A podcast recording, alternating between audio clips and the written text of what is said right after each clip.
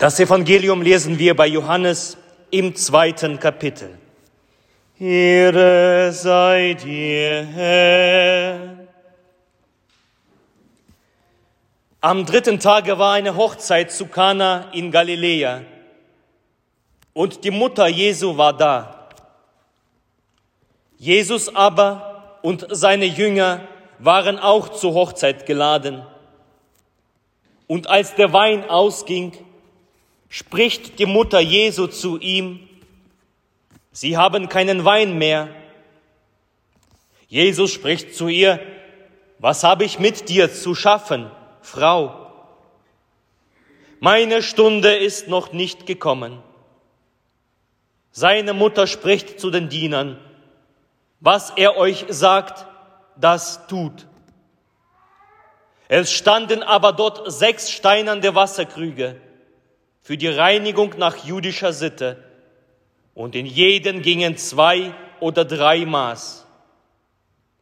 Jesus spricht zu ihnen, füllt die Wasserkrüge mit Wasser, und sie füllten sie bis oben an.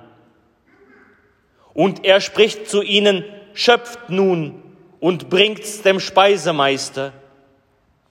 Und sie brachten's ihm. Als aber der Speisemeister den Wein kostete, der Wasser gewesen war und nicht wusste, woher er kam, die Diener aber wussten's, die das Wasser geschöpft hatten, ruft der Speisemeister den Bräutigam und spricht zu ihm, Jedermann gibt zuerst den guten Wein, und wenn sie trunken sind, den geringeren. Du aber hast den guten Wein bis jetzt zurückgehalten. Das ist das erste Zeichen, das Jesus tat. Es geschah zu Kana in Galiläa und er offenbarte seine Herrlichkeit und seine Jünger glaubten an ihn. Das ist das Evangelium unseres Herrn Jesus Christus. Lob sei dir, Christus.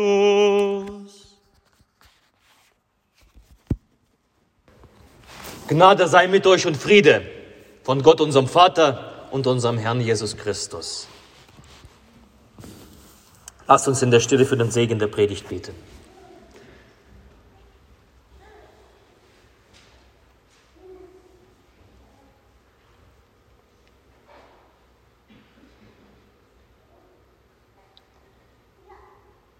Dein Wort, Herr, ist meines Fußes Leuchte und ein Licht auf meinem Wege.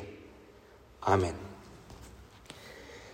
Ich habe meine Predigt heute genannt, die Zeichen, die Zeichen.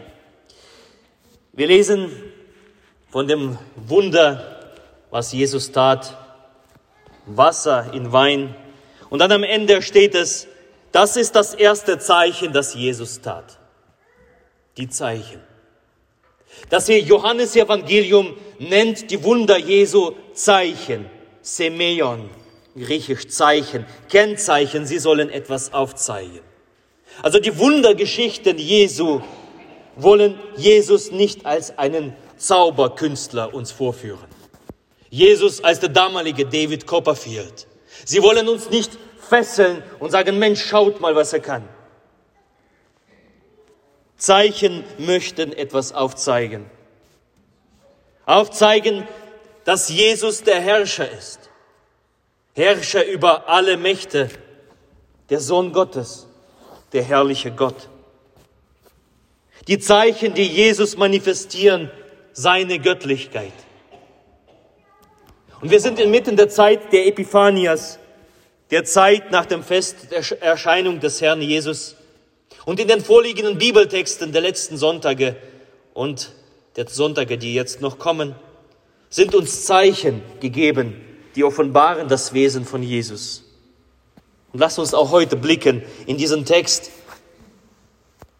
Wie offenbart sich Jesus? Worin? Drei kurze Impulse gebe ich euch mit, gebe ich uns mit zum Weiterdenken, zum im Herzen bewegen. Das erste, Jesus vollbringt sein erstes Zeichen auf einem Fest. Oftmals rechnen wir mit Gott, wenn wir ihn brauchen. Wenn wir Leid und Kummer erleben, rufen wir nach Gott. Wenn wir Probleme haben, fragen wir nach Gott. Wenn es uns schwer ist, dann strecken wir uns nach Gott aus. Wenn wir Schmerzen empfinden, da fliehen wir zu Gott hin. Man sagt, Not lehrt beten. Aber der heutige Text lehrt uns, dass Jesus auch die hellen Seiten unseres Lebens, auch er möchte dort eingeladen werden, nicht nur auf der dunklen Seite. Jesus ist geladen auf ein Fest. Unser Gott ist nicht nur ein Nothelfer. Unser Gott ist ein Gott des Lebensfestes. Gott feiert gern. Und Gott will, will, gerne in die Feier eingeladen werden. Wenn wir etwas zu feiern haben, will Gott, dass wir nach ihm fragen. Wenn es dir gut geht, vergiss Gott nicht, sondern lade ihn gerade ein und feiere mit ihm. Es gibt viel zu feiern. Warte nicht, bis es dir schlecht ist. Warte nicht, dass du ganz unten bist und von unten nach oben schreist, sondern lade ihn in deine Feier ein, wenn es dir gut geht, wenn du dankbar bist. Wenn dein Herz sich vor, singen möchte, dann, dann lade dort Gott ein, lade Jesus ein. Jesus macht sich eins mit den Leidenden, aber er möchte auch mit den Fröhlichen fröhlich sein. Lade Gott nicht aus in den Festen deines Lebens. Lade Gott ein. Unser ganzes Leben ist ein Fest. Darum lasst uns ihn stets einladen. Lasst uns ihn nicht vergessen, sondern lasst uns ihm den Ehrenplatz gewähren in unserem Fest.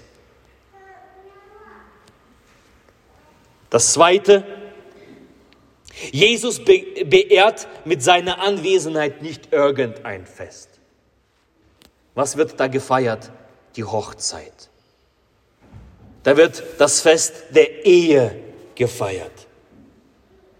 Das erste Wunder, das erste Zeichen geschieht auf einem Fest der Ehe. Und auf diese Weise offenbart sich Jesus in seiner Herrlichkeit als ein Freund der Ehe. Jesus erhebt den Ehestand hoch und segnet ihn. Er gibt den Eheleuten den süßen Weinbecher, den Freudenbecher. Er gönnt das am Anfang der Ehe. Er gönnt das in die Ehe hinein, diese Freude. Jesus liebt die Ehe. Diesen Bund, wo Mann und Frau zusammenkommen und sich füreinander entscheiden.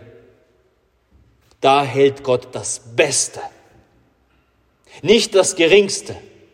Aus ganz normalem Wein, äh, Wasser macht er den besten Wein für eine Ehe. In unserer Gesellschaft ist die Ehe so, na ja, was soll die Ehe? Damit kann man Steuern sparen. Was soll die Ehe? Da kann man, da, da macht man eine Unterschrift und, und na ja, irgendwie hat man ja vorher schon zehn Jahre miteinander gelebt und dann ist es ja nur eine Sache der Unterschrift. Aber nein, für Gott ist es ganz anders. Dieser Stand der Ehe ist was Heiliges und Jesus ist mittendrin. Und er gibt das Beste hinein. Gott segnet Ehe. Gott liebt die Ehe.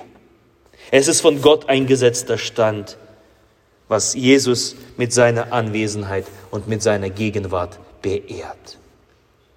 Auch in unseren Ehen, die wir in den Ehen leben. Gott liebt es. Gott segnet es mit seiner Herrlichkeit.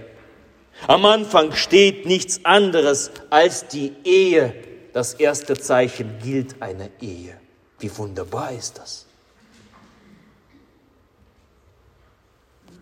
Jesus hebt die Bedeutsamkeit hervor, lenkt den Blick darauf und sagt, heiligt die Ehe, haltet sie in Heiligkeit. Warum tut er das? Warum? Weil er selbst der Bräutigam ist. Er, der Bräutigam, und die Kirche seine Braut. Am Anfang offenbart sich Jesus auf einem Hochzeitsmahl und am Ende wird ebenso ein Hochzeitsmahl gefeiert mit Jesus als Bräutigam und Kirche und ein, ein Bogen spannt sich von der ersten Offenbarung seiner Herrlichkeit bis zum Ende. Die Herrlichkeit an der himmlischen Hochzeitstafel. Seht ihr die Ehe, die ewige Freude. Am Anfang steht die Ehe und am Ende steht die Ehe. Am Anfang steht die Hochzeit und am Ende steht die Hochzeit. Wie wunderbar ist das. Und schon hier und jetzt, wenn wir zu der Tafel des Herrn treten, dürfen wir etwas kosten. Von dieser Hochzeitstafel, die uns erwartet, an der sich Jesus Christus in all seiner Herrlichkeit uns zeigen wird. Und als drittens, Jesus verwandelt. Jesus verwandelt. Hier verwandelt Jesus Wasser in Wein. Also er offenbart seine Herrlichkeit, indem er der Herr ist über die Elemente. Jesus der Herr als der Schöpfungsmittler, durch den alles gemacht ist, was gemacht ist. Jesus schafft einen besseren Zustand. Aus einem Wasser Wein. Und nicht irgendeinen Wein, nicht irgendeinen Fussel, sondern den besten Wein. Jesus schafft den besten Zustand. Er verwandelt. Das müsst ihr euch vorstellen. Diese Krüge mit Wasser, wozu waren diese Krüge mit Wasser da? Um sich zu waschen. Wenn die ganzen Gäste zum Hochzeitsmahl gekommen sind, da wurde hineingelangt, Hände zu waschen, Füße zu waschen. Das Wasser zur Reinigung. Könnte man sagen, eigentlich ein etwas sehr, sehr Niedriges. Und Jesus verwandelt es in das Beste, dass der Speisemeister ganz außer sich ist, aus dem Häuschen. Mensch, wo habt ihr denn das her? Den besten Wein. Jesus verwandelt. Jesus verwandelt Wasser in Wein, aber nicht nur. Jesus verwandelt einen Tränenbecher in einen Freudenbecher. Jesus verwandelt Betrübnis in Trost. Jesus verwandelt Schmerzen in Erquickung. Jesus verwandelt Sünde in Vergebung. Jesus verwandelt Streit in Versöhnung, Armut in Reichtum, Mangel in Fülle. Jesus verwandelt. Jesus beherrscht. Und was er beherrscht, was er verwandelt, das wird zum Segen für seine Brüder. Du, doch wie verhält sich mit diesem Segenswunder, mit diesem Segen, mit der Verwandlung? Womit fängt sie eigentlich an? Wir lesen in dem Marienswort, die Gottesmutter, die da spricht, was er euch sagt, das tut. Damit fängt die Verwandlung an. Was er euch sagt, das tut. Die Diener, sie tun, was Jesus sagt, sie schöpfen, schöpfen dieses Wasser zur Reinigung und bringen es dem Speisemeister, der Speisemeister zum Bräutigam. Und alle sind begeistert. Stellt euch mal vor, diese Diener würden das nicht tun. Sie würden das nicht hören. Und das wäre ja auch verständlich. Was, Jesus, dieses Wasser zur Reinigung. Wir brauchen eigentlich Wein. Eigentlich brauchen wir, dass du uns sagst, Mensch, geht mal hin und kauft welchen. Oder du findest jemanden, der das Geld hat, dass wir Wein kaufen. Und jetzt sagst du, schöpft aus diesen Krügen. Was wäre passiert, wenn sie sowas gemacht hätten? Nichts wäre passiert. Das Gehorsam, der Gehorsam der Diener lässt Jesus das Wasser in Wein verwandeln. Der Gehorsam der Diener. Was er euch sagt, das tut.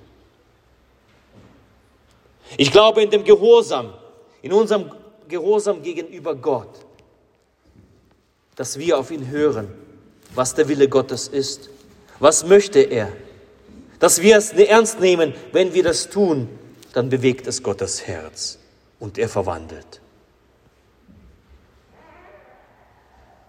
Darum, lasst uns gehorsam sein in allen unseren Wegen.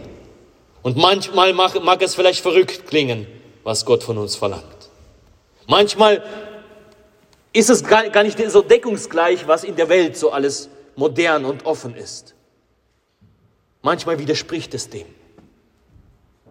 Aber lasst uns gehorsam sein. Denn hinter dem Gehorsam kommt die Wandlung. Jesus wandelt.